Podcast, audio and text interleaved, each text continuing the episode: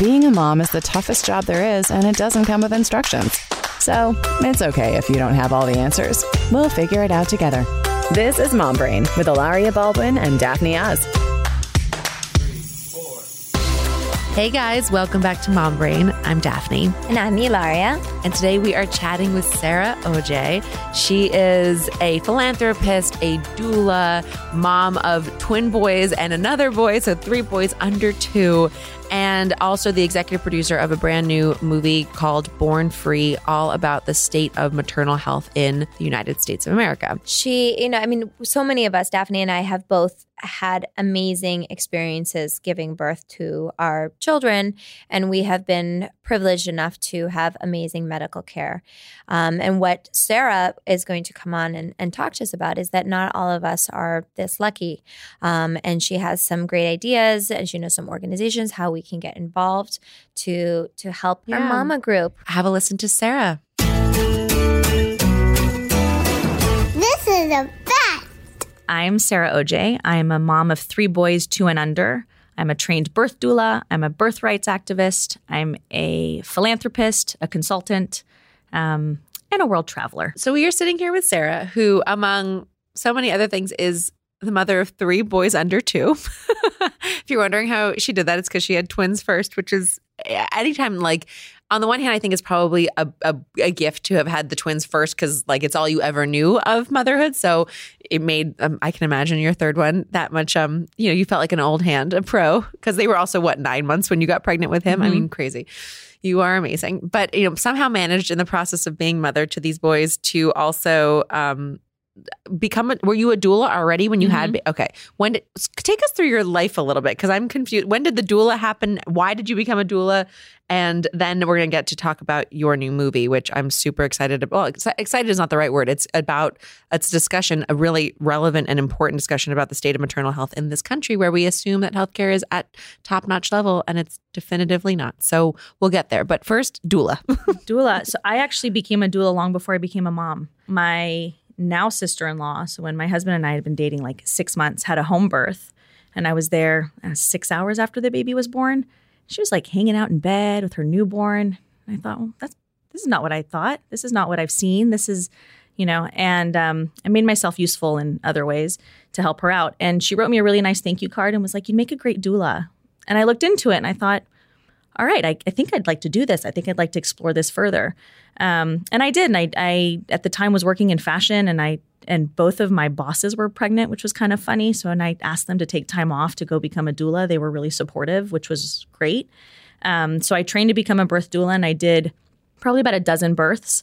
Um, and then I went back to get my master's and ended up writing my my thesis in uh, the state of maternal health. And it just be, it just launched this Um, sense of we have to do something for the mothers in in, in the world. Um, and I often refer back to my own mom, which I'm really close to. And I think of, you know, wh- where would I be if she hadn't had the luck of surviving all of her births? Mm-hmm. Um, You're one of five? Four. Four. four. One of four. Um, so anyways, and then it just kind of catapult. It's, it's a real uh, can of worms once you open it and you get deep into this, the importance of maternal health and the state of maternal health in all different countries and, um, you know, based on your even just your socioeconomic background or where you, you know, give birth.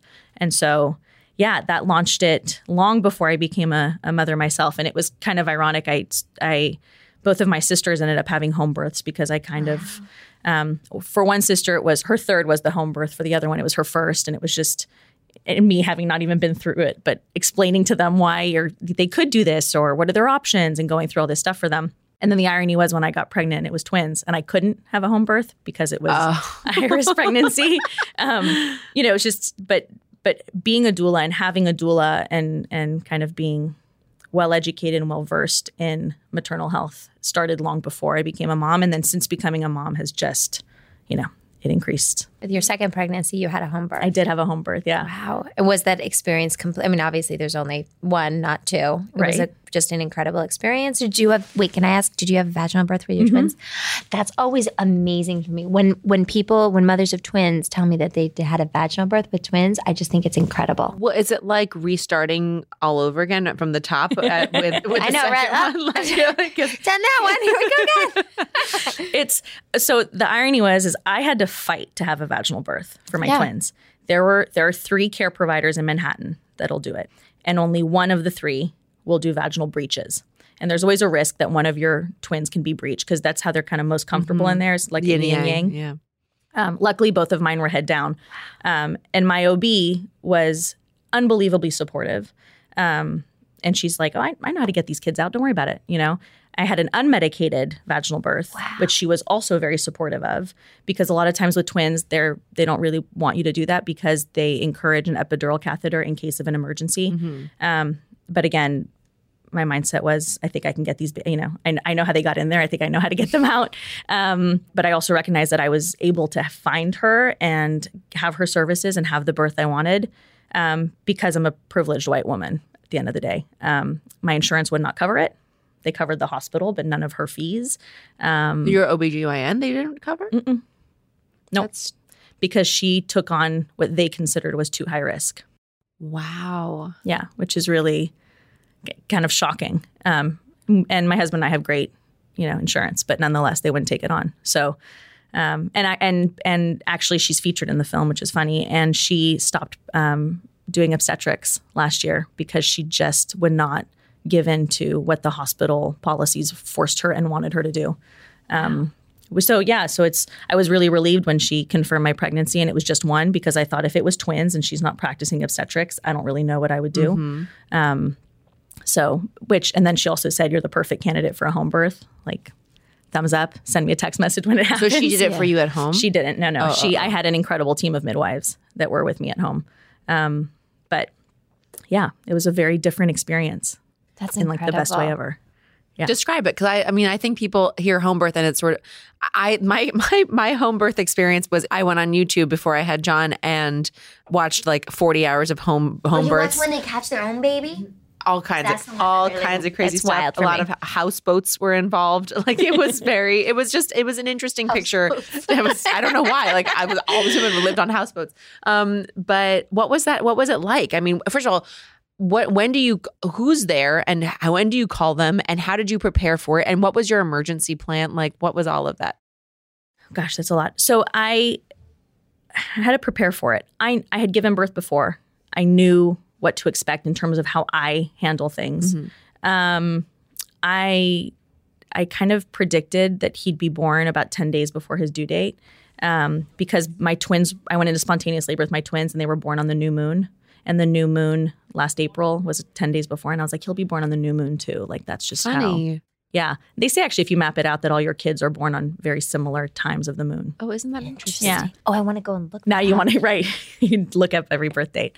So I kind of knew that. I had told, I had this incredible, t- and my and it was the week also that both of my midwives were going to be in town. Um, because the week before, one was gone, and the week after, the other was gone. And I really wanted them both there. Uh, so my Why? plan... I re- it would be really hard for me to have to choose one or only birth with one, because I got very connected to both of them mm-hmm. throughout my antenatal care. So I really wanted them both there. They were, um, and they're ex- exceptional women. And so the plan was, and I kind of, and I kind of said it out loud. I said, you know, if someone's like, what are you going to do with your boys?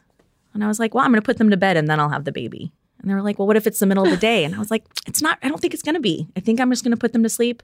And then I'll have the baby. And that's actually exactly what happened. So I labored slowly through the morning, um, walked the Brooklyn Bridge for the first time in the decade I'd lived in New York. I was like, come on, let's get this. Let's walk this baby. So my husband and I went walking. I'd been in touch with my midwives and my doula. And I said, but there, nothing's too strong yet. Nothing's, you know, pick, really picking up. Then I got my acupuncture. And I was like, all right, let's get this kind of going. Like, I don't want to have contractions every twenty minutes for the next forty-eight hours. And she left at two p.m. And then I realized I hadn't done like a belly cast. So I was like, told my husband. So you're I like, was let's like, do an art project. Let's like, like I need to do I've been labor. Yeah. Let's do an art project. Get the muslin. Exactly. Like the, the, my, my twins are napping. Like, let's do this real quick. And I had a contraction during that. And I thought, oh, I actually really need to like call my midwives now, not just text them. And I called them and they said, all right, look, we're, they were, they were across the bridge in Brooklyn. And I was like, let me, you know, they're like, just call us back in about an hour, but we'll get our stuff ready. And then I texted with my doula and she said, you know, how you feeling? How far apart? And I was like, I don't know, every five minutes or so, maybe forty seconds long. And she called me and she said, yeah, okay, this is your second time around. Technically your third baby. This can go from zero Zeros. to one hundred, like really fast. Like this is not a slow, you know, like if at this point is when you'd be like, we need to get you to the hospital kind of thing. I thought, oh, okay.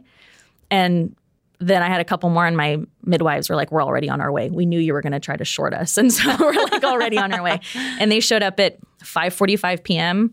and he was born at eight fifteen.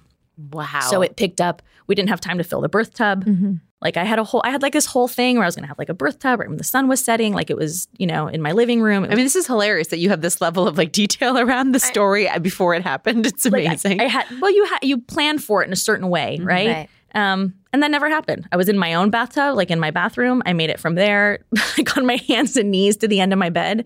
And he was born on our bed. Like I couldn't move. Now, I'm very interested because we, you know, we are uh, we are three women who have eight, nine, ten, eleven children oh between gosh. the three of us. That's a lot of people. And we've had all very good experiences giving birth, and we've been blessed to have very healthy babies. And what you're coming to us with is that not everybody is that lucky. Um, so please let us know um, what the situation is mm-hmm. and how we can get involved and help. So I actually didn't think I was going to get this involved, but I've worked in maternal health in various ways um, for a long time. And uh, Paula, who's the director of Born Free, and I connected. And I and originally it was just about um, being she she was looking for more connections within the birth world, right? And, and opening up this conversation. And I got really involved. And I thought, hang on, this is really important because a lot of what triggered my journey in in birth work was the business of being born, which, you know, is now over ten years old. And I thought, well, hang on a second. I started this ten years ago and nothing's changed. Right. So what have we done over the last ten years? Um, and then the and and the statistics, and I, you know, I've given birth three times in the United States. My sisters haven't. They had their children in Europe. And so I, in comparison and in looking through, you know, what their options were, um, what my options were, and we've all had healthy, happy children and good experiences, but not everybody is that lucky. And when you start to look at the staggering figures, like um, our generation is fifty percent more likely to die in childbirth than our mothers were. What? Right? Why? Why? Well, there's all sorts of reasons. There's, um, you know, there's systemic ageism, racism, um, you know, and stigma around poverty when it comes to maternal health care. There's a lack of providers. There is um, more um, complications, you know, preeclampsia, Uh, diabetes, obesity, things like that that are starting to to trigger more issues. And the United States has one of the highest C-section rates in the world, which n- naturally with surgery, there are other complications, right, you know, that, that can come with that. So it's being used more commonly and not necessarily as just an emergency measure. So, you know, that's that's just part of it. And I um, and and the instances of obstetric abuse are actually increasing. And it's so heartbreaking to hear. And some of the interviews and the testimonials in the film um, were personally really hard for me to watch as a mom, and especially as somebody who was totally respected and well-treated during all of my prenatal mm-hmm. care and my births, and um, made me realize how much I took that for granted, mm-hmm. actually, and how a lot of people don't have um, that ability. And then, you know, there's a lot of these stories that happen on the news of, of you know, there was a, a woman who had a forced cesarean section. Um, and she has no recourse on the hospital or the doctor because he's the doctor claims that it was the right thing to do for the baby. So he's mm-hmm. right. Yeah. Even though her, you know, she's now permanently injured because of it and so on and so forth. So there's a lot of these conversations that people don't want to have because th- we tend to fall back to, well, you're healthy and your baby's healthy. So then what? But actually, you know, how uh, Ina May Gaskin actually says this. She says how a how a culture treats their women in birth says a lot about how they respect them kind of within their culture and holistically. And so um, that's what this film addresses. It talks about why now, what is it like to give birth in America today? Um, and not just for those of us that are like us, that have had all these great experiences, right, that are in an epicenter of great health, you know, great healthcare systems mm-hmm. and can afford it and, you know, so on and so forth. And it's uh, very eye-opening to a conversation that needs to, that people need to start having, actually. Um, and that, you know, birth plans and doulas and, you know, home birth should not only be accessible to those of us who can afford it and to those of us who are, who have uh, the the networks and the communities to be educated about their benefits, for example. What are, are there certain organizations that we can get involved in, um, involved with to try to improve this? Are there, is, should we go to like our town halls? What should we do? I think people need to start, uh, I think insurance companies first and foremost need to start covering alternative care. And I mean midwives and doulas, and because they're incredible doulas, especially just in the New York area, um, that do a lot of volunteer work, that go work with under uh, service communities to help, you know, help them get the births that they want, because um, so that they're not marginalized and they're not abused in childbirth, and they feel like they have options or they can discuss options. You know, even just having the choice is is huge. Mm-hmm. And you know, I'm a, I've always been a huge fan of Every Mother Counts. I love what mm-hmm. they do. Um, I'm a huge fan of what they do on a national level and on an international level. Um, and more than anything, I just think it's you, people just need to have conversations, and people need to talk about it and and um, not maybe not take it for granted. I think what I, you know, I got to have, like I said, the births that I wanted. Right. And, and maybe that's like a little too like hippie for some people to be like, no, it's great. I gave birth on my bed and I loved every minute of it. And they're like, okay, crazy lady, no problem, you know? But for me, most important in, in having this conversation is just have the birth that you want. Like, don't feel like you got pushed in one direction or another. Mm. I think that you, we can't take for granted the fact that, you know, Western medicine has absolutely increased, um, you know, the viability of of preemies and of mothers that do have complications. Mm-hmm. And like when you need it, you really need it. Right. And it's and I'm so grateful that we do have it. Um, and I think that, you know, and even in, you know, I had a little complication in my home birth because I'd had twins before. I hemorrhaged a little, but my midwives knew exactly how to handle it. And we had a, there was always a backup plan, and there's always, you know, a conversation about what happens if, mm-hmm. right? And I think that a lot has changed. The only thing I will say that I really believe has changed in the ten years since The Business of Being Born, I think that a lot of these, um, what in that film feel like very aggressive interventions, they've actually perfected a little bit better. So now women can get walking epidurals. It's not like a total spinal block. I think that they've gotten better at fine-tuning induction. It's not just like Servadril and a bunch of Pitocin and like tough luck, here it's coming. Like they're good at reading your body signs and working with you and seeing, you know, what that looks like. I and I I my my greatest wish, I think, for um, and my one of my reasons for getting involved in this in this film is I I like to say I'm a birthright activist. And what I mean by that is have any birth you want. If it's in a tent in the middle of the wilderness, I just read an article about a woman who gave birth in the Red Sea. I don't know if you saw that. Mm, that's so spiritual. Like, wow. Wow. All right. You know, or if you choose to say, you know what? No, I'm going to go in and I'm going to have a planned C-section and this is what works for me. That's fine. I just, my greatest fight is I want you to have all the information available to you mm-hmm. to be able to make the decision that is right for you. Right. The same thing we do when we're mothers, right? We look at what makes sense. Does breastfeeding make sense for me? Can I? Can't I? Do I want to? Don't I want to? Um, you know, the same thing when you, I don't know, your kid is teething. What is, what does my baby need? To be with me? To not be with me? Does it need Tylenol? Does it not? Does it, whatever it might be. This, the same process you go through in motherhood, you should go through in pregnancy and childbirth. And I just, um, I, I think that having this conversation and having it accessible to literally everybody so that, you know, somebody who, I don't know, hasn't had the chance to to read What to Expect When You're Expecting, for right. example, you know, goes into labor and understands what why they're putting a hep lock in, what is a what is Pitocin for, why would they break your water, for example, right. just so you know, you know, what are the Why do you reasons? Think it's taken this long for us to have that conversation in the in sort of the common sphere? I don't like I don't think I think people just assume that America has the highest best medical care imaginable.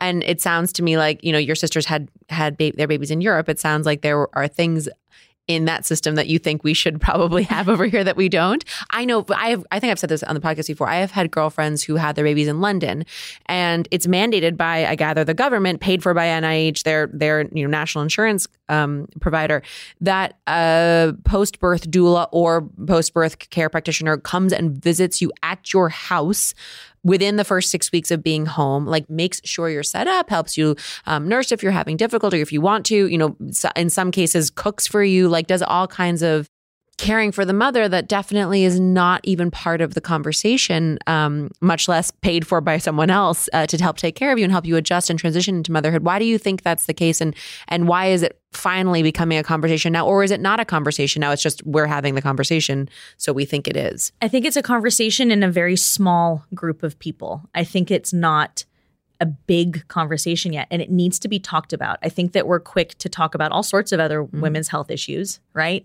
And I, and for some reason, there's something around like pregnancy and childbirth. And I don't know if it's because it involves vaginas, but like everybody's not so Ooh. sure they want to jump into it all the time. Right. It's it, and there's something to be I mean, I, I, I don't know that why there people aren't having it. I also think that we tend to have, you know, this, um, I don't know, almost like a shell shock of so much happens in childbirth. Right. And I don't think we honor the time it takes us to prep for it, recover from it. You know, we don't um, the United States is only one of three countries in the world that doesn't actually have mandated parental leave, which is interesting. Mm-hmm. Um, so, you know, we're just supposed to be like super moms and make it happen. And everybody's yeah. supposed to be OK. And um, and I and I think that the, there's just a lot around it that feels still taboo, and it shouldn't, mm-hmm. you know, and podcasts like these kind of like blow the doors open and we're like, we're going to talk about it. And that's really important. Um And then a lot more of this needs to happen on a cultural level and within smaller communities and smaller groups. And I think, um, you know, even with my close friends, the topic of childbirth came up early because I was a doula. Sorry, I canceled dinner. I was called to a birth. Right. What? So these kinds of things that we got to talk about on, on an earlier side. But if not, usually you only talk about it once someone is pregnant or once someone right. has given birth. And I, I think that people and women especially need to start caring about it long before they become mothers. And I think that for me, having, you know, six, seven years within this world before becoming a mother mm-hmm. absolutely prepped me for exactly what I needed to do, um, you know, f- in, for myself and for my babies when I got pregnant. Mm-hmm. Was so. your mother like you, or like who taught you that, you know, this kind of this kind of hippie, quote unquote, you know, right. birthing method could be for you? No, I mean, my mom had, you know, four hospital births and four epidurals. And, you know, but she did this in the eighties. And that's just what they did. She didn't think of any other options. And I often, I still feel like today that's a real like split between something that's hyper medicalized and like, you know, I had a home birth, like I'm a total hippie, and like this assumption there were candles burning and like, you know, my midwives wore skirts. No, there really, there, there were not, um, you know, kind of thing. And it's not, you know, there's, there is a happy medium. There is a way to, that you can, we can all kind of meet in the middle. Um, Just because I had a home birth doesn't mean I'm anti-hospital birth or vice versa, you know, and I think there's there tends to be an extremism on yeah. either side. And um, I my mom is unbelievably holistic. Um, very she's an incredible mother. She's very in touch with who she is as a mother. I think a lot of I think um, the four of us are a great source of pride for her, but also kind of what really made her grow, right? And when she became, it's all she ever wanted was to be a mom, and and you can tell in how she was with us. And, you know, she's like the number one cheerleader. She thought it was the coolest thing ever when we decided to have home births. And she's there, she's been there for every single birth of her grandchildren, oh, almost. Oh, that's amazing. Yeah. So, you know, and I mean like right there. Like when I gave birth in my bedroom, it was my doula, my midwives, my husband, and my mom, you know. and and so, yeah, I think I definitely get part of this from her. Um, and she says if she could do it all over again, you know, she didn't have any complications. And she, in retrospect, she said she one hundred percent would have probably done it at home or in a birthing center. Yeah. You know? Well, I know, but I think your point about, um, you know, creating creating the vibe and the energy in the room that you want. And obviously having your mother there was so significant. And it's incredible. What it like, what it, if, if, if you want that, and what, what a gift, you know, like, um, but I, but I want, I, for my first birth, I really wanted a birthing center. I would have, I actually would have done it at home. I didn't, my husband was like more nervous about that than I was. And so we like compromised on birthing center. And then my O B G Y N was the one who said, you know, the birthing center is one floor down from the operating suite. So God forbid there's a problem, I can't live with those three minutes that it would take to call the elevator, get you in the elevator, get you upstairs. Like, you know, what if there was, that could be the most critical three minutes of your life and or of your baby's life. And so, you know, long story short, I didn't end up getting to to do that. And they wanted me on the floor with the O R there. Can, can you guys talk to me about what a birthing center is? Because I actually, from having my so many kids, I don't know what a birthing center is. It, for me, at the hospital that I was birthing at, it was they basically just have a birthing room or suite or a couple rooms where there's like a big water tub you can you can be in mm. if you want to have a water birth, which was my my was my goal, and or they're just like a comfortable area. It's not a it's not a medical. I mean, you can probably yeah, speak and to you're tended to by midwives most of the time. Yeah, so doctors are the backups for midwives, um, and it's interesting because I think midwives probably get a bad rep, but they are just as qualified as an O B. The only difference is they didn't do any surgical residency, right. So a midwife cannot do a C-section.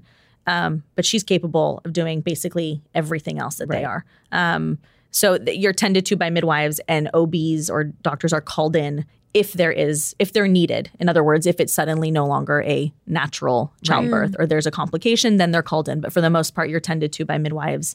Um, and it's, it's a little bit more of like a free setting, if that makes sense. You're not hooked struck up to, to you're not struck to continuous, you know, f- fetal monitoring. You...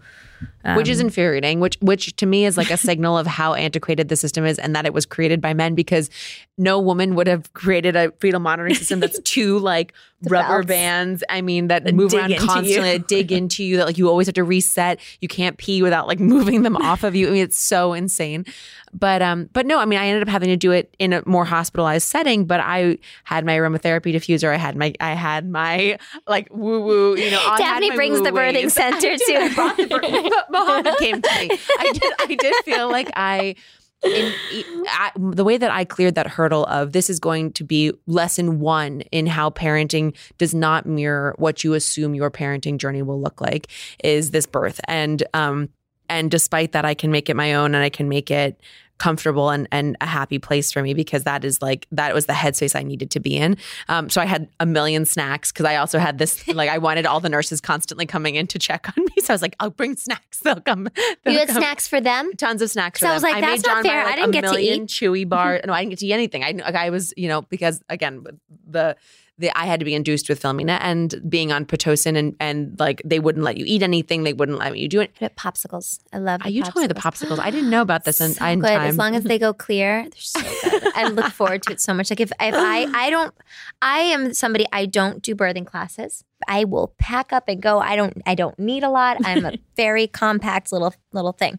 And so, but I do think that my one necessity is my popsicles. I literally think that's like the one the one thing I need to. And if Alec does not come through with those popsicles, it's done. It's done. It's over. That is his Filed price of entry. Divorce. Price of entry to the birthing suite. My husband, when I gave birth to the twins, felt like very unneeded, because I had my sister and my mom mm. and my doula, and like I was in my own zone. I like went into a complete zone. Which is fair, because you'd just given birth to twins. No, before when I was in labor with them. And I was, I was like, I don't know why you're here. Like, I'm good. I got this kind of thing. And I went into any, um, I think I was just like barely six, cent- six and a half maybe. And my mom said, come on, let's, it was like nine thirty p.m. And he's like, she's like, come on, I'll go get you some dinner. Like, let's go eat a little something. This could be a long night. And they left for forty-five minutes maybe. Your mom and your husband. My mom and my husband. He came back and he had eaten a Reese's peanut butter cup.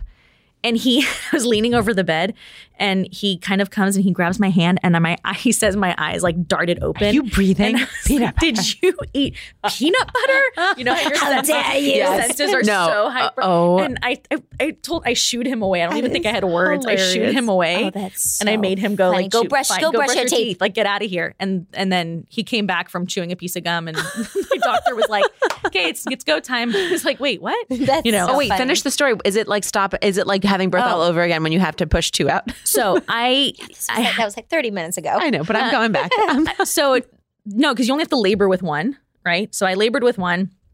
My first son was out, and I, I was in an O R. Mm-hmm. I had to be in an O R for, yeah, yeah. for emergency reasons, which is, by the way, totally hard to go from like a wide hospital bed to an O R gurney. Mm-hmm. Those things are like twenty-two inches mm-hmm. wide, mm-hmm. and I was large.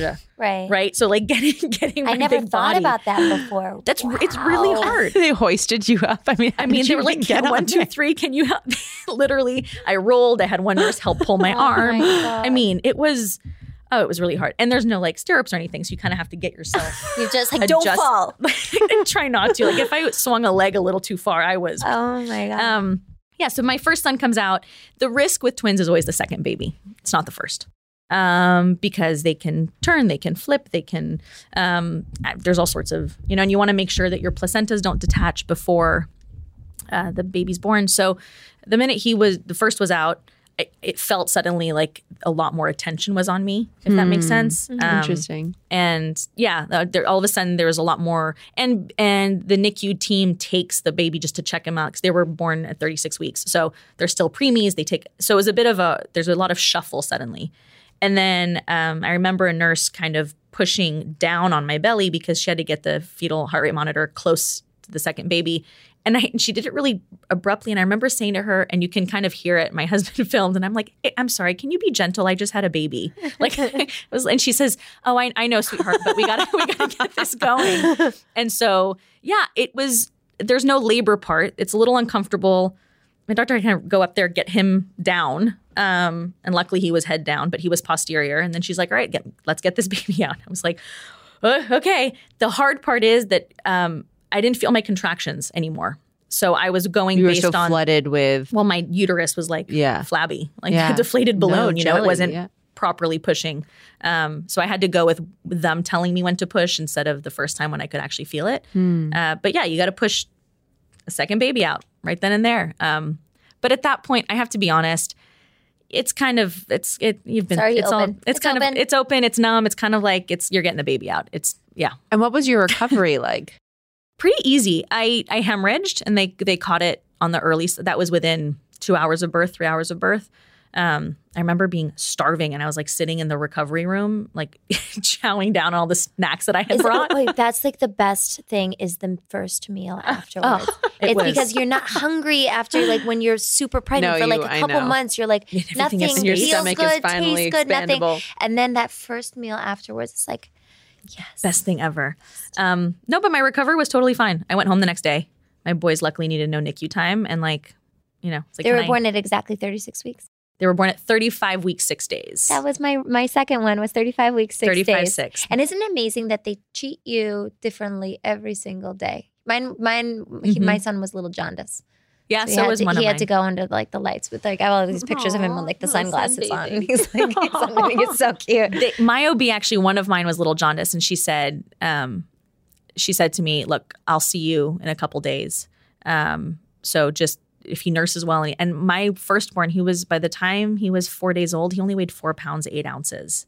I mean, I had little, little they were four fourteen and five three, and they were, but you know, they lose all that yes. extra fluid and they were little, but the, my pediatrician, my O B were like, all right, as long as, you know, and they were born in, in September. So it was still sun, yeah. sunny mm-hmm. out. And they were like, sit by the window when you breastfeed, like let them get, but. That's a thing that was, uh, I think with jaundice, they overreact to it.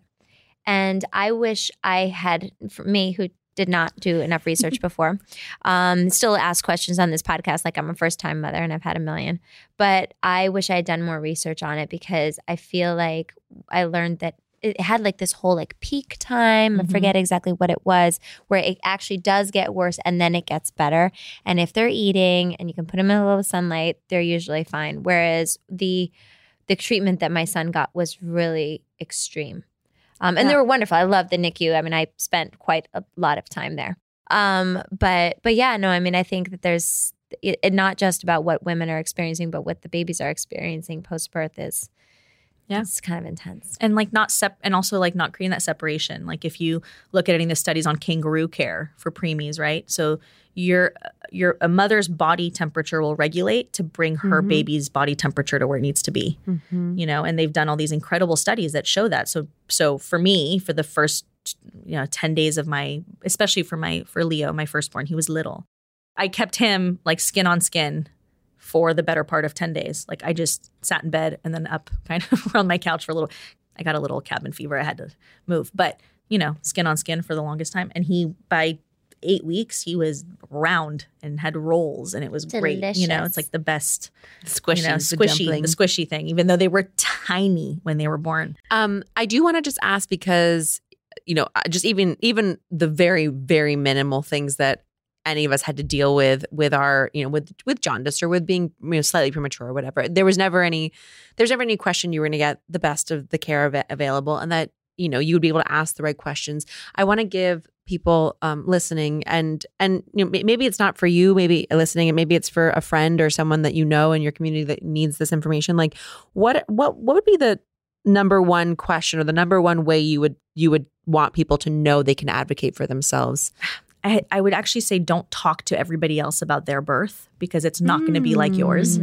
Um, you know, my like I, my sisters and I had all the same amount of prep, all the same amount of access to information. We all had very different births. Mm-hmm. Nonetheless, we're healthy and happy and it was fine, but they were very different. So I wouldn't um, and I wouldn't let anybody else scare you into something either. Um, so I, for me, it's about doing your own research. Uh, I think childbirth connection dot org is an amazing uh, website that gives you access to all different kinds of birth stories and explanations and things that you might be curious about. Uh, So that you're not necessarily always, you know, just going on your browser and, you know, seeing like what's that. Oh, yeah, and, Google can you know, watching right. the houseboat births. Right. Was, yeah. right. Yeah. You know, exactly. You know, you so that you, there are other options, and there are incredibly inspiring stories of people who had fully medicalized birth, and there are really inspiring stories of people who gave birth in a in a body of water somewhere, mm-hmm. you know. So um, I think it's really important to to be aware of And and not be not be not fear the physiological side of birth. Women have done this forever, mm-hmm. um, but be really understanding in what can go wrong, and what you're comfortable with if it goes wrong, and have those conversations with your care provider. Um, and if you need the support, reach out and get the support.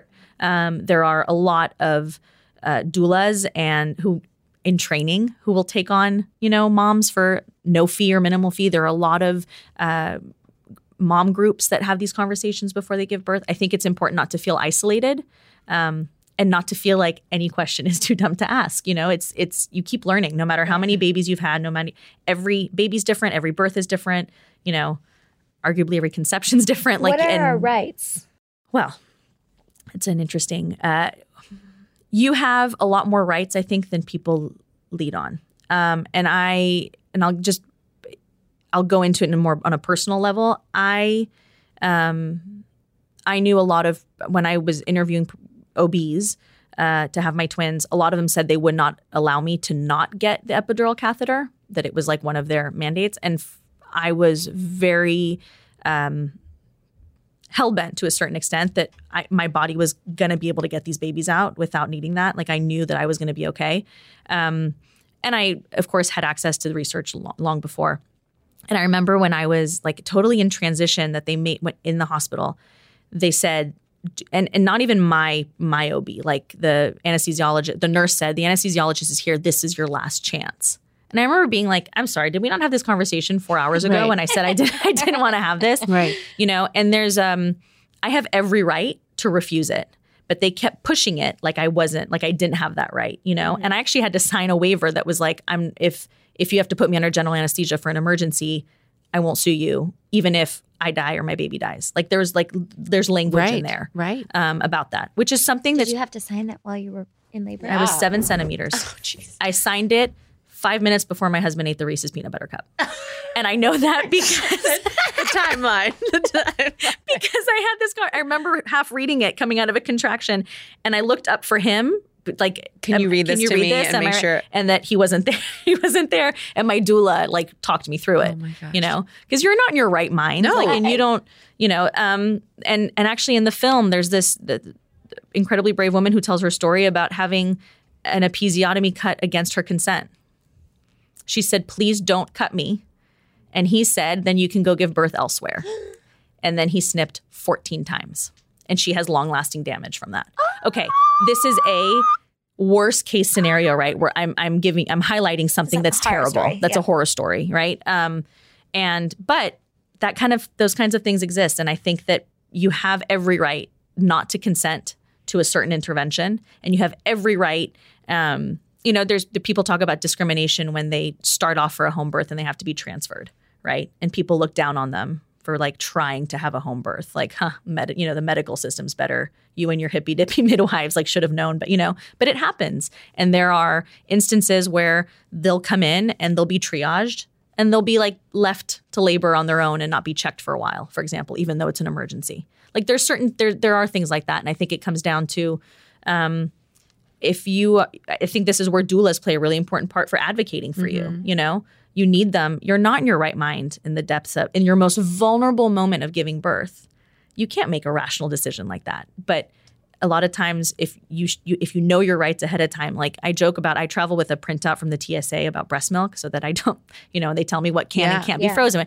It's kind of the same thing going into um, any kind of medicalized environment. For me, anyways, I had it ready to go, what my birth wishes were had if I had to be transferred from my home birth. Um, and same when I was in the hospital. If my sec, if I have to go under general anesthesia, if there's a risk, you know, I said, it was very clear and it was written out, not just for me, but for my support group as well. You know, I wanted my mom to stay with me and my husband to go be with our babies. Like that was important to me, you know, for him to be with them if there were complications. And you and to, you have to be able to talk about these things and be like, it is my right to have this person with me when I give birth, right? Like right by me, no matter what yeah. it is. And I have every right to refuse. I know it's your medical opinion, but if you just give me, I don't know, let me switch positions and try to push this baby out. Maybe it'll avoid an intervention, or just give me one more hour and then we'll see if it's worth breaking my water, or whatever it might be. Um, you have all those rights. And I think that we are quick to fall into a pattern of fear when we don't need to be fearful. And um, I just kind of go back to what I said before, which is if you, if I, I want every woman to have the confidence and the access to use, you know, every, all the education that's provided out there for you, to be able to make an, a, a decision for their childbirth, whatever that might be, so that you're not in a One of the pickle. things I love I love about how you're describing this is, um, you know, you hear the childbirth. I, I'll hear women come and give tell me their childbirth story, and they'll say how disappointed they were. So many of them are disappointed. I didn't have the music going. I didn't have the this, and I wanted it to be this way, and it wasn't that way. And what I love about what you're saying is, yeah, I had my plan A, and you were lucky that it went pretty much according right. to plan A. But I also knew my plan N, you know, and and that was, I walked through all those steps of like, what happens if this? And if you do it that way, it seems like you won't have that like deep disappointment. It's like, it has to be this way. And if it's not this way, it's going to be bad. Um, and I think that that's a really good piece of advice that our listeners can go home with. Well, it's funny actually, because it's, you know, you think of like a hippy dippy approach would be very lax and just like go with the flow. And it's not. It actually requires that much more planning. And it's still your plan. It's your plan N, but it's still your plan. And I think that that's um, whenever the system is not set up to let you have all the answers right at the outset, the more you do it in advance of you actually needing to know those answers, the better off you'll be. Um I know we can't keep you here forever, which is very sad for us. We do like to ask our guests to share a favorite thing. Um, the thing I'm really into right now that I recently discovered is on in my alarm clock app on my phone, there's a bedtime setting mm-hmm. where you can kind of decide how many hours of sleep you think you need. And it mm-hmm. gives you a little reminder like, hey, if you're planning on getting those eight hours, you need to be in the bed in bed in the next half hour. And since I stopped nursing at night, I've, it's been really nice for me to set those boundaries for myself, because I set it a little early. You know, I don't actually, I'm not actually going to sleep nine hours, but it's nine hours of me time. So mm-hmm. when it gives me that alert, it gives me time to go, to pump, you know, whatever, get ready for bed. Yeah. And then in the morning, I tend to wake up before it anyways, but then that's time for me. So it's kind of been a nice version of, you know, putting on my oxygen mask first, especially like with all that. the traveling. And it's, and it's, it's nice. And it's a good reminder for like out to dinner. And I'm like, and without looking at my watch, my phone's like, ding, you should be in bed soon. And I'm like, okay, great, guys, let's get the check, you know, like, because I need to I need to wake up and be a mom tomorrow. And I need to like prioritize mm. myself. And it's been a, a, a nice reminder to put myself first. That's a good one. In all of it. in all of it. And tell people where they can follow you and learn more. You can follow me on Instagram, Sarah Oje. Uh, the documentary Born Free uh, can be found at born free film dot com.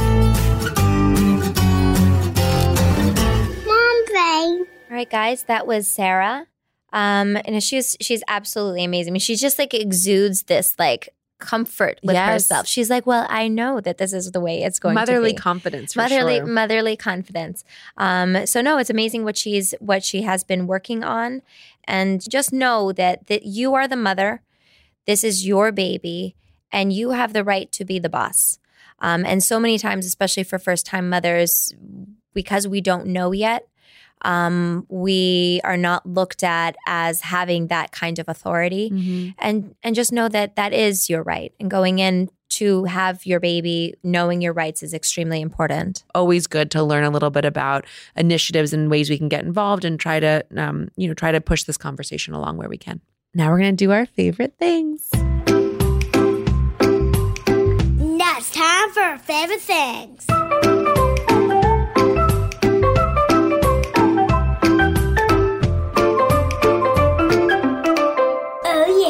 My favorite thing this week is actually a nine dollars brush that I found on some like deep Instagram dive that I bought on Amazon called the Tangle Teaser. And of course, as is typical with me, like everyone else already knew about this, but for some reason didn't tell me, which is so rude because it is such a game changer if you deal with your own hair, but also kids' hair that gets really tangly and they're they hate having their hair brushed and it bothers them and it's it scratches their scalp and whatever. They're, this brush is... It looks like a little amoeba. It has these soft plastic bristles that somehow manage to get rid of every tangle in both my like thick horsemane hair and Philomena's very fine, fragile hair. Um, it's super gentle. I don't find that it breaks my hair at all, which I really like. And it's so light. I, I keep them in my bag and I like always have them just to run through my hair, which I love. And um, it doesn't create any frizz, which is something I know that a lot, I get asked a lot of questions about. So I like, I curl my hair and then I brush it through with this and it just creates that like really beautiful soft finger wave. Um, so yeah, just something to add to your beauty kit or your, you know, general general home that I think you guys are going to love. I love a Tangle Teaser. We have one. Why didn't everyone tell I, me about the I damn Tangle Teaser? I didn't know that that's what it was called and, for, and I had one for a while. All right, guys. So my favorite thing this week is one of the ingredients that I use to make feeding my children vegetables less stressful. Regularly, I give them a shake every day. And in the shake, I'll do a banana, I'll do coconut water. I will put different kinds of greens, whether that's spinach, kale, broccoli, a bunch of different things you can kind of just shove in there. Um, my kids do eat nuts, so you can. I put in peanut butter or almond butter. Um, and then um, to make it chocolate, so we call it a chocolate shake, I use orgain protein powder.